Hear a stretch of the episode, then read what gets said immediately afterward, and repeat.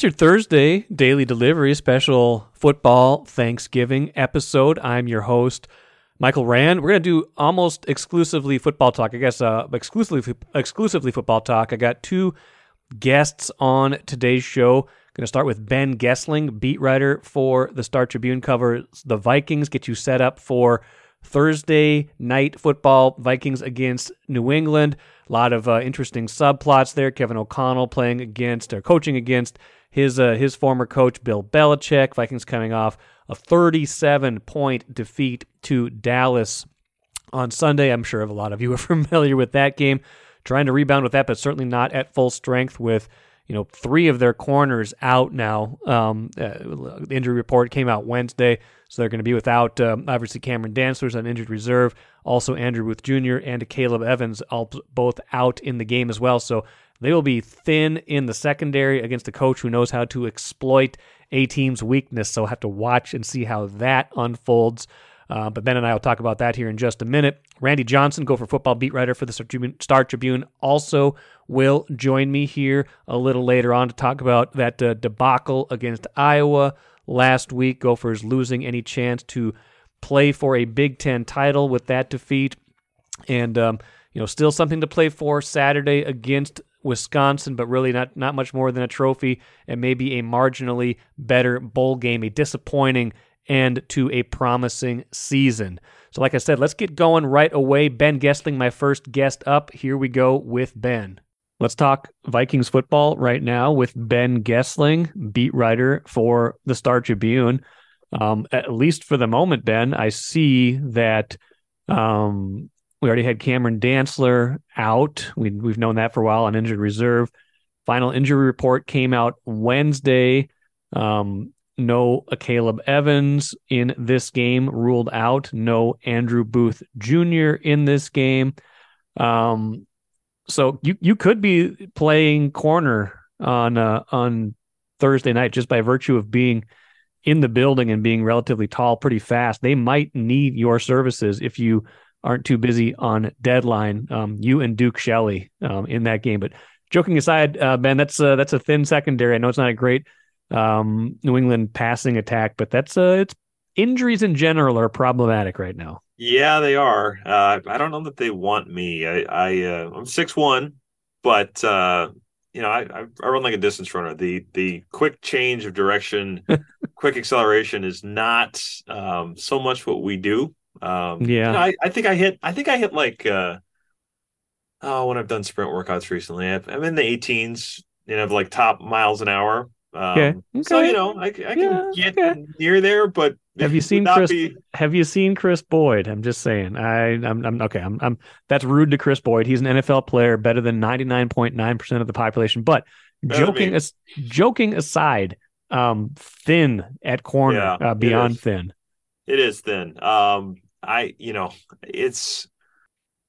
I mean, this was the one of the things. This was the we, this was the thing. Yeah, this was the thing that we talked about at the beginning of the year when everybody said, "Hey, how good can they be?" You know, a lot of times what I said, I think they'd be pretty good, but my big concern is that secondary is the, is it going to hold up? And to this point, it has held up better than I think people would have expected. I mean, Patrick Peterson's played awfully well. Yes, the safeties have been pretty good.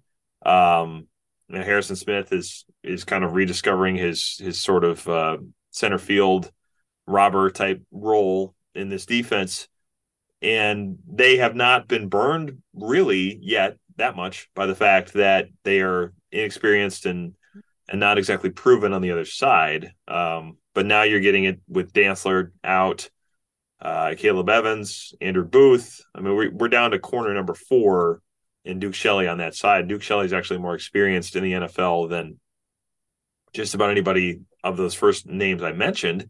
I mean, I suppose you could move Chandon Sullivan and play him in the base. That that could be a thought, I guess. But you know, I, I think it's probably going to be Duke Shelley trying to subsist outside, and you'll have to probably move a fair amount of help over there. And, and yeah, you're going to benefit from the fact that it's not Dak Prescott coming in here or Josh Allen. It's Mac Jones and not a terribly great group of receivers. But um, yeah, this is this is as thin as they've looked, and it's certainly going to be a, a big test because you have to figure Bill Belichick, kind of the master of I will do what it takes to win this this particular game, even if it's kind of playing against type. You have to figure he's going to try to attack those weaknesses where he can. And that's his mo. You're right. That's that's kind of how he's. I mean, he's done a lot of really good things over his career, but as anybody who talks about Belichick, like the thing that he does the best is kind of make you make you feel your weakness, make you you know play you know play, play away from your strength. as Mike Zimmer put it. Yes, makes you play left-handed, and you know for for the Vikings, I mean, they, there's you know we'll get to some other deficiencies here in a minute, but that's the most glaring, at least position where the depth has taken a a huge hit. And let's not forget too, I mean they're they're already without first round pick Lewis Cine. That's a safety, but you know, a safety is another member of that secondary could give you a little versatility. A guy like Andrew Bynum comes from a you know was a corner in college, could possibly you know slide over into some kind of hybrid role like that if absolutely necessary. If Lewis Cine was still there, so you, you still you're talking about a lot of guys out right now, um, making you wistful for the Cameron Dantzler days. And you know, Dantzler was actually playing relatively well this year. I thought before he got hurt. He and Patrick Peterson, like you said, was has been very good this year. That was, you know, as long as those guys were healthy, the, the secondary was holding up. But you know, we've talked about it enough. Is is this just the way the NFL is, where there's this kind of this stars and scrubs big drop off? And I'm sure the I'm sure all the guys on the roster love the way we talk about that. But or or are there other teams that say, you know what? I, I think we, we we can't have this much of a precipitous drop off from you know from A to B. We we got to have a little bit more somewhere in between. Well, I think the way they're constructed, certainly it's going to be this way. I mean, the question of how many other teams are like this. I mean, you certainly have seen teams get younger. You've seen I think a lot of teams say it's not effective to pay the veteran middle class simply because if we can get younger players that are not in second contracts, it you tend to get better mileage out of them, so to speak, that they tend to stay healthier and and they tend to be more effective for a little bit longer. So you've seen some of that, I think, happen naturally where teams are just wanting to be younger because there's a cost ceiling on those young players. But the Vikings are in a unique spot there in the sense that you have a lot of veterans on this roster that are high priced, and you've had a team that was built not around its quarterback so much as built with its quarterback as a very expensive um, part of an ensemble cast, so to speak. I mean, you, you've had this has been a team that pays running backs. This has been a team that pays off-ball linebackers, and they have said we want to spend money in a lot of places and we also want to spend money on a quarterback. So when you do all of that, as we've talked about many times, the middle class of the roster gets hollowed out. It just can't be something where you have a lot of two, three, four million dollar backups. And right. how much better would those guys be than Duke Shelley? I think is you know, it's it's up for debate. I think how much more are you going to get out of a guy like that is is probably an open question and probably a fair one to ask. But yeah, you you don't have a lot of options when the makeup of this roster is expensive veterans, dead money from veterans they decided to get rid of, and then a lot of young players. So you kind of end up in this spot, and you have to try to make the best of it when you end up in this type of a game where injuries have hit in one particular spot in a tough one to just, you know, kind of roll the next person out there because it's a tough position to play. Take a playcation to Mystic Lake. With 24 7 gaming, the good times never have to end. And you can satisfy your cravings at our restaurants and bars. Or relax in one of our luxurious hotel rooms. Those that play together stay together. And don't forget to join Club M so you can spark new memories and bask in the rewards along the way follow the lights to Mystic Lake, where every day is playday. Doesn't get any more certain when it comes to stopping the run. Um, they've been weak in that area the last few games in particular, while Dalvin Tomlinson has been out with, I think it was the calf injury that he suffered late against Arizona. And that game against Arizona was the third straight game where they were pretty good against the run. I looked it up earlier on Wednesday. They, they were under 78 yards allowed on the ground each of the the three games um, leading up to and including Arizona and then the last three it's been you know 130 40 50 60 170 um, they've given up plenty on the ground Dallas ran pretty well on them I know they stopped Zeke but uh, Pollard ran uh, ran pretty effectively on them so it's almost like Belichick's got a few uh, a few options although Tomlinson now questionable for this game if you're kind of reading what that designation is reading what Kevin O'Connell has said leading up to this game. Where do you think Tomlinson is, and how much impact does he have if he does play?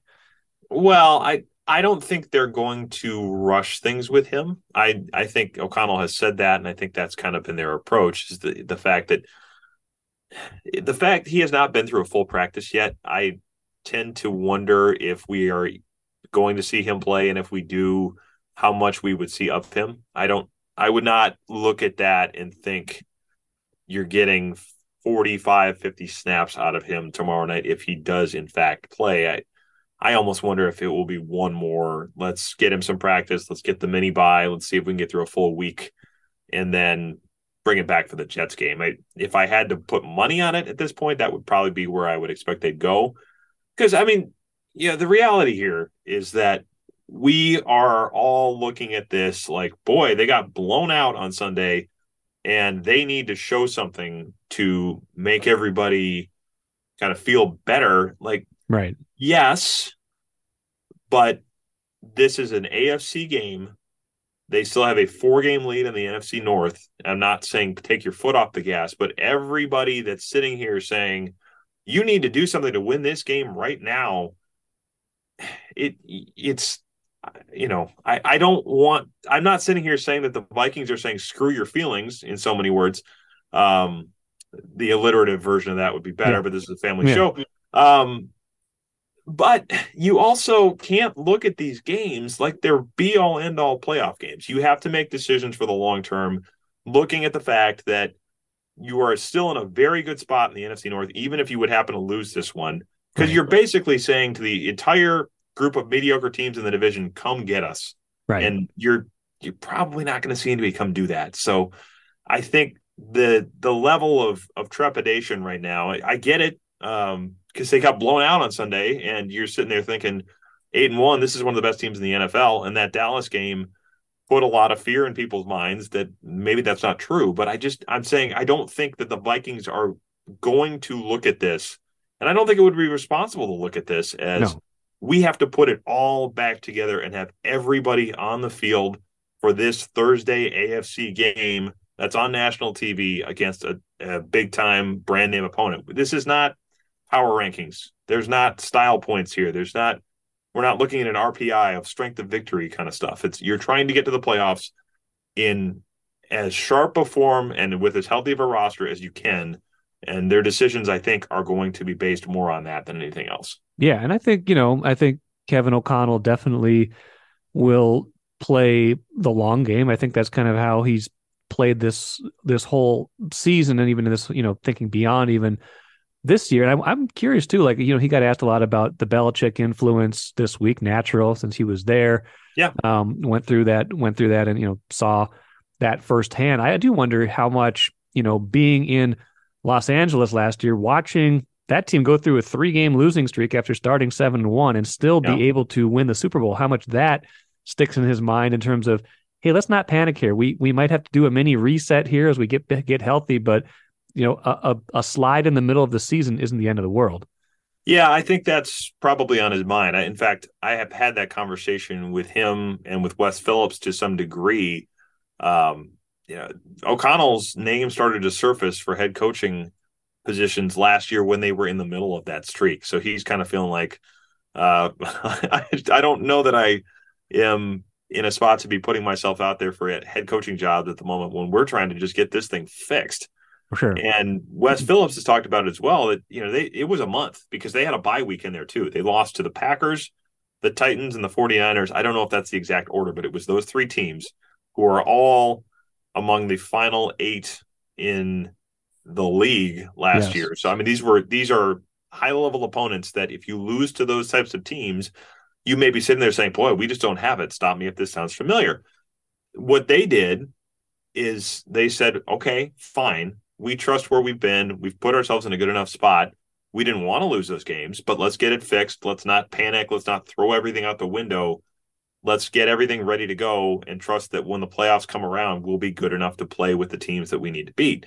Um, you know, the the Rams probably had a little more equity built up in the sense that they'd been in the playoffs previously and yeah. you know, they have a little bit more established defense in the Vikings have. Um, but I think that mentality certainly is the one that O'Connell and a lot of these coaches are applying to this situation, which, in terms of a record, in terms of a skid, in terms of a time of the year for it, feels very similar to that. So I, I think that's probably going to inform a lot of their thought process here. Absolutely. And with all that said, they are still favored to win this game. New, New England is a good team, a good, a very good defense, but they are, you know, they have their own flaws. Before they went on a little bit of a run here, they was, you know, kind of looking like, yes, this is even a playoff team. So it, it will be.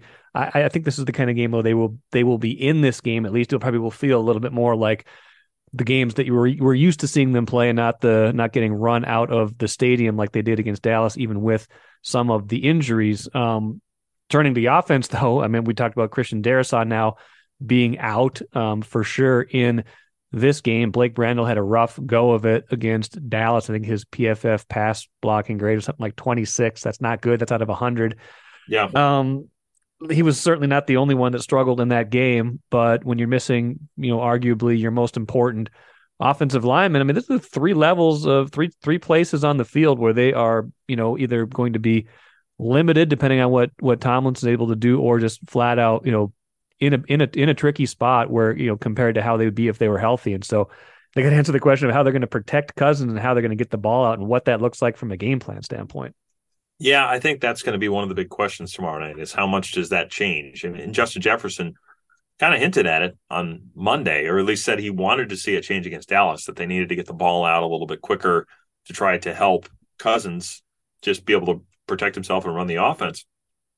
We'll see if that changes. We'll see kind of what they do. It's worth noting that on Sunday, six of the seven sacks were longer than two and a half seconds after the ball was snapped. So, in other words, Cousins was for one reason or the other, whether it's because of the, the design of the play or because he was just holding the ball, he had some time on a number of those plays. You know, the pocket may have, it certainly was collapsing a lot on him, where it's not like he's throwing from desirable positions, even if he has the ball for 2.8 seconds or something like that. But I think there would be the thought that if you can get things going on three step drops, on quick throws, you know, at least to put yourself in second and three, second and four, rather than second and eight, third and nine, you know, whatever it happen to be. Right.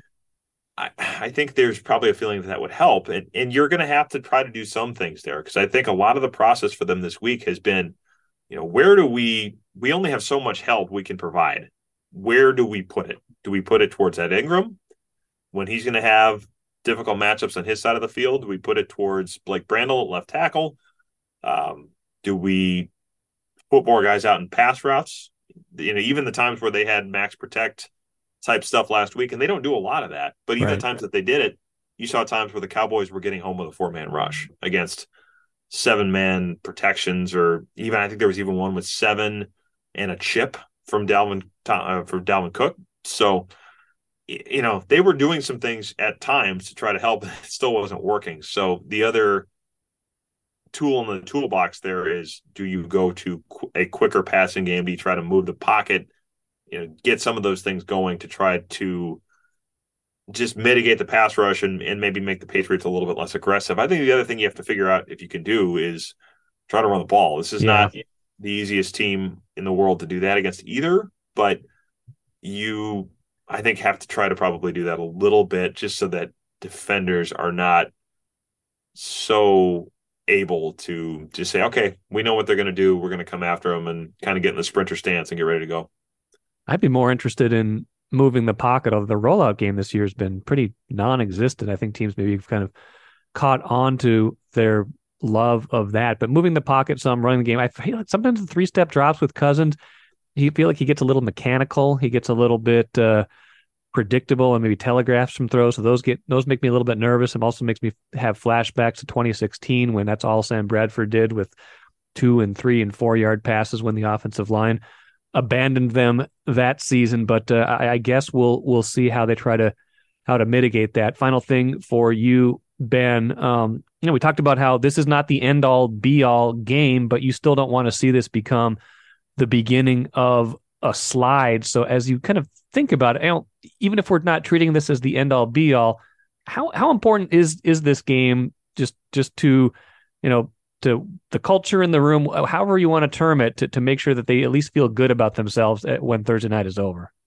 Yeah, I mean, I think it's important. I think you certainly feel like you don't want to get into losing streaks. And especially when then, you know, as much as players talked about, hey, four days, we get to play again, you don't really want to have to sit for another 10 on a two game losing streak. I, I think, you know, just for the feeling in the room, that helps to get that over with quickly and say we've got a little bit of time off to enjoy a break and and uh, get kind of back to where we were. But um, you know, again, I think it's that kind of trade off between the short term and the long term. When you're not as healthy as you'd like to be, I think there's some level of taking this in perspective if they would happen to lose it. But you know, at the same time, you'd like to have it in the sense that you want to keep some pressure on the Eagles to, you know, that the race for the top seed in the NFC is still a competitive race. They gave up some ground. They gave up the advantage that they had last week when the Eagles looked like they're going to lose that game. The Eagles, of course, come back and win, and then the Vikings lose. So now they're not tied. You're trying to make up a game plus a tiebreaker right. again, which gets tougher to do yes. the later you go. So you can't give up too much more ground there if you want the number one seed. Uh, you know, you certainly want to keep the momentum going forward. But I also think if we're being realistic, the chances of the number one seed, if the Eagles keep going, are probably not great. Yeah. And they're in a good position to be the two right now. They're in a good position to be certainly in a great position to win the NFC North. Um, you know, I I think there has to be a little bit of uh, perspective to it too. I I've, I I plan to pick them to win. Yeah. So um, and I th- I think they still can, but I also think you have to probably be pragmatic about some of these things too at this point of it. It's a you know it's a long year. It's not yeah. You lose one or two games, you're not going to a, the, the college football playoff. There's no a lot a lot more to it than that. Definitely not going to the college football playoff. Nor are the Gophers, but that's a story for another time. Um, ben Goessling, appreciate it as always. Uh, have fun on Thanksgiving. You guys get a lot of holiday games this year. I feel a little bit bad for the uh, schedule makers and the uh, beat writers this year. They're all at home though. At I mean, least we've had years. 2016, they were on the road in Detroit. Um, Thanksgiving Day, they were uh, in Green Bay Christmas Eve, and I think they played at home on New Year's Day when we spent most of that game covering the protesters who were in yes. the rafters at US Bank Stadium. So um, that year was, and I think I played Halloween night that year too. So uh, yeah, they definitely on did. the road, on the road, and I believe I flew out of town to Philadelphia on my wedding anniversary. So yes, we're not doing that this year. So the fact that it's a night, you, you know, you still get to do Thanksgiving stuff with the family during the day. Um, and, eh, you know, by Thanksgiving night, it's like it's fine. This is not not a bad draw for a Thanksgiving Day game, and Christmas Eve at least is at home too. So it, it's uh, you know, it's part of the gig, but this one isn't so bad. It should be kind stuff, of fun, honestly. Keep, keep the stuffed animals safe. Thanks, Ben. All right, thanks, Mike you know, I think Ben makes some good points about the long view. I think it's really hard when you're in the moment to appreciate, you know, that you know that these are long seasons. That these are, you know, that, that this is not the end all be all. If they lose this game or if they win this game, there's going to be a lot more football as the year goes on. So I think it's you know, I think it's just you, you got to wait and see and see what happens. But I also don't want to see this descend into something that becomes bigger and becomes a problem as the year goes on. So I'll be inter- interested to see how the depth holds up in this game. I think they need to learn something about what they've got in this game at the very least. Let's bring in Gopher beat writer Randy Johnson on this football heavy edition of Daily Delivery. Um, Randy, the Gophers, I'm sure, would love to move on as fast as they can from Saturday's game against Iowa, but I've got a feeling that one's gonna gonna sit with them for a while. It's still sitting with me, just the way it all transpired. You, you, got Mo Ibrahim running for close to 300 yards, being Big Ten uh, Player of the Week, I think, Offensive Player of the Week at least, even in defeat. And yet they still can't get over the hump. PJ Fleck now still has not beaten Iowa in six tries. Hopes for a Big Ten title are dashed. Bowl games go down, and even just the the program vibe. I got to wonder, you know, it, it, how this kind of impacts how they think about where they are going forward. Maybe that's too too much drama from one game. Maybe we can kind of bring it down a little bit. What what did you know from your from your perspective? What what transpired there on Saturday, and and you know how were they still not able to beat this Iowa team, a, a very beatable one at that? You know, uh, they they just didn't make the plays when they needed to make the plays. It pretty much comes down to that. Uh, too many mistakes early on, especially. They drive down. Uh, had a chance to, get a touchdown pass. Uh, Athan Kaliakmanis didn't see Bre- Brevin Spann-Ford wide open. Uh, checked down to a different uh, play that did that was an incompletion. So then they they bring in um, Matthew Trickett for a 34 yard field goal attempt uh, with the wind at his back, and he um, pushes it right, wide right. So there's three points, uh, maybe even seven that that, that they could have had uh, that uh, would have come in pretty handy. But then second half, they were dominant. The defense playing very well. Uh, then they go on that big, long, massive drive that was you know look, looking to shape up like one of those you know drive for the ages for the program. look, they appear to be going in for the touchdown, and then Jack Campbell, the All American linebacker for, for, for Iowa, makes a heck of a play and uh, knock the ball out of Mo Ibrahim. And they recover it. Uh, Gophers get the ball back, uh, get back down to the 35, and then the interception by Jack Campbell and the big return. And then they give up on defense the 33 yard gain to the 12, and pretty much ball game there. Is is an outcome like that in the context of a season like this enough you think to make them kind of PJ Fleck rethink some of you know some of the way they go about things, or do you still do you still think, or do you still think they think that they're they're still on the right track, this close? They just need to get those few more plays in a few more games, as opposed to kind of reimagining the way they do things. I, no, I, I, don't. I, don't think they're re, they're looking to reimagine. I think they they're seeing the good things that they have done. Um, they're seeing opportunities that they missed in uh, in the passing game, especially he was asked about it. Do they need a philosophical change in the, the passing game? His answer is no. We need to make better plays, make more plays in the passing game. So it's I don't see them, um, you know, doing like a total rebuild of their offense per se. I, I do think they need to uh, get more talent in. Uh, you know, uh, especially at the wide receiver position. You know, you're really seeing what the absence of Chris Autman-Bell has has done to this offense uh, since he went out after the Colorado game.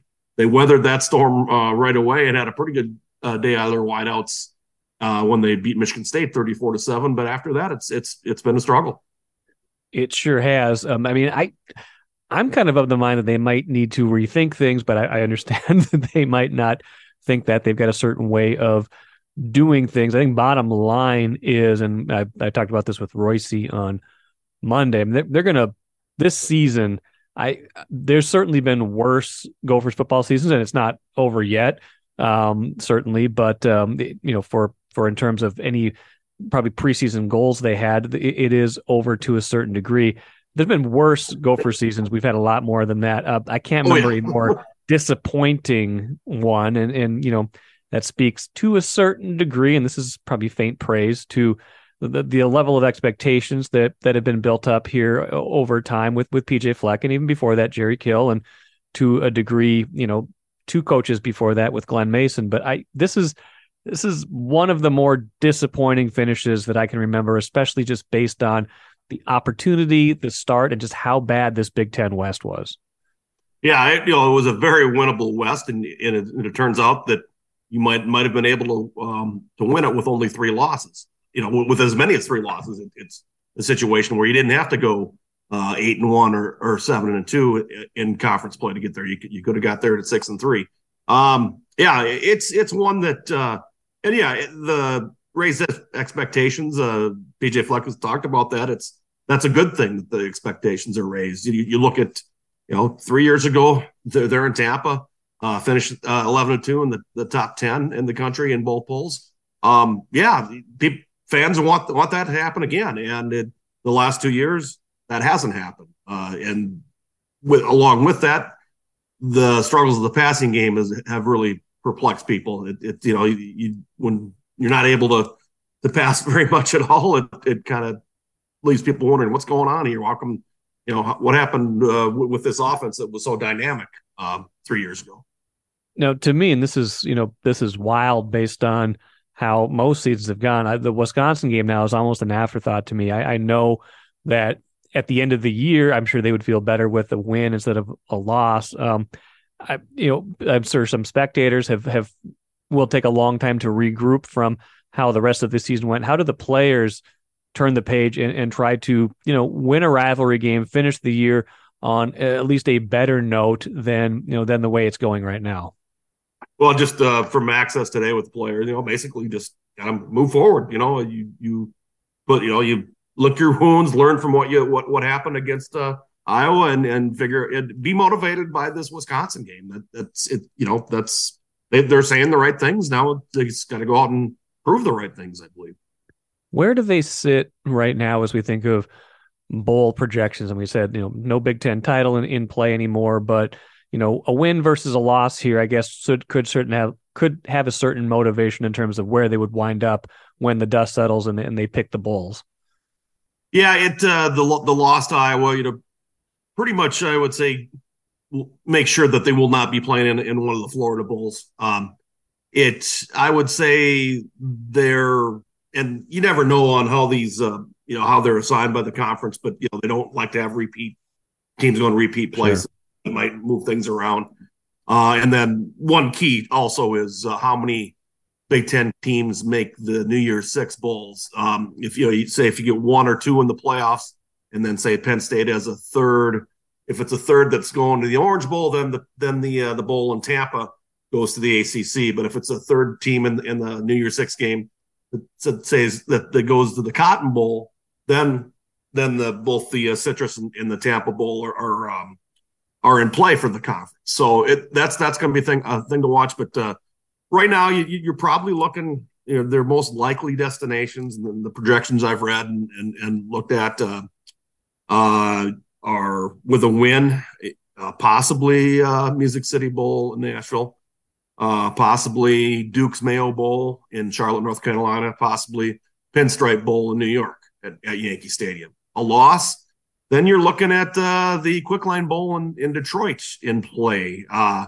basically, there they've they've gone to that a couple times in the in the last uh, you know six seven years. Um, so that's that's one that I'm sure they would hope to avoid. It's on uh, um, December 26th. Uh, I saw one projection. It was 24 seven Sports that had them. Um, didn't have a Big Ten team in the Quick Lane Bowl, and it had the Gophers in the Armed Forces Bowl in Fort Worth, Texas, playing SMU. So that in that case, it would have been looks like that person was projecting a, a trade of, of Bulls. That okay, maybe because they've been to uh, Detroit as often as they have, they'll uh, maybe look to go someplace, put them someplace else. It, it, you know, it's going to be uh, kind of interesting to see. I got I got some calls out to some bowl uh, officials and waiting to hear back from them and see what see what happens there couple more things for you, Randy. First, um, they're obviously they play Wisconsin. It, it's this has been a, a, rivalry game, one that PJ Fleck has at least had more success in than the Iowa rivalry, albeit uh, you know not not um, not as much as Gophers fans might like. As you think about this Wisconsin team, they're I think six and five. They just barely beat Nebraska the other day. It's, it's a winnable game in Wisconsin. Uh, if does this feel a little bit kind of like the the Iowa game all over again, where it should be close and low scoring?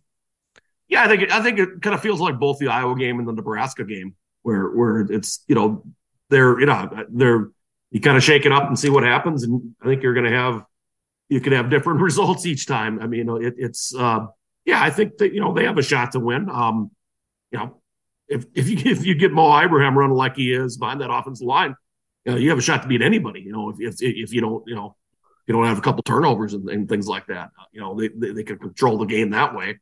Um, obviously, they they would like to have more out of their passing game, and let's see if they can do that to keep defenses a bit more honest. Uh, instead of stacking nine in the box as, as, as Iowa was able to do at times. Final thing, um, once the season is over, I'm sure we're going to turn the page quickly to recruiting. That they got somebody else the other day, and obviously that's going to keep accelerating. Got the early signing period in December. You got all sorts of you know these coaches these days. They have to they basically have to re- recruit like three different times. They have to recruit you know the portal. They've got to recruit the high school kids, and they almost have to like re-recruit their entire team and make sure they're staying because they don't want yeah. them to go in the portal.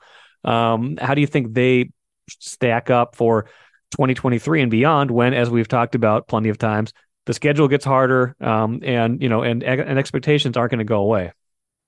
Yeah, it's um, you know, you just have to see how these te- how other players develop. You know, that's the one thing, and how they do recruit. And the portal is becoming a lot more important than it used to be. Yes look, you look at last year, they you know they did very well in the portal when they got a linebacker like Jack Gibbons out there. I mean that that that was huge. He was a huge help. Um, this year, it hasn't been quite as big of an impact. Um, you know, you've had some players who contributed. Uh, Chuck Filiaga, Michigan transfer, started uh, at uh, right guard all year. Um, players like that, they've you know they've had some success, maybe not quite as much as, as last year. Well, we'll see how it all shakes out. I mean, to me, it's going to be hard for me to frame up this season as a success, regardless of what happens Saturday. But like I said, I'm sure once uh, once Saturday is done, if it is a win rather than a loss, at least it makes you feel a little bit different about the year. But again, we'll see how it all plays out on Saturday and beyond. Randy, you will be there in Madison. Enjoy yourself as best you can. Stay, uh, stay, uh, stay away from all the crazies, and we'll talk to you soon. yeah, sounds good. Good stuff from Randy. I'm sure I'll watch the Gophers Badgers game, even if it's not what it could have been at the beginning of the year. I'm sure I'll still be curious, and if they do manage to win the axe, I'm sure it will make fans feel at least a little bit better about the way this year went. But if they don't, uh, this will be, again, like I said, this is the most disappointing season that I can remember in a long time. And maybe that's a product of raised expectations. And maybe that's just a product of how the year has gone. But we'll, we'll all be watching on Saturday, I imagine, anyway. That will do it for today. That'll do it for the week. No show on Friday. Everybody get a little rest, get a little break, enjoy a long weekend. Hopefully, we'll get back at it on Monday with Patrick Royce. Until then, I'm Michael Rand. Enjoy your holiday. Back at it again on Monday.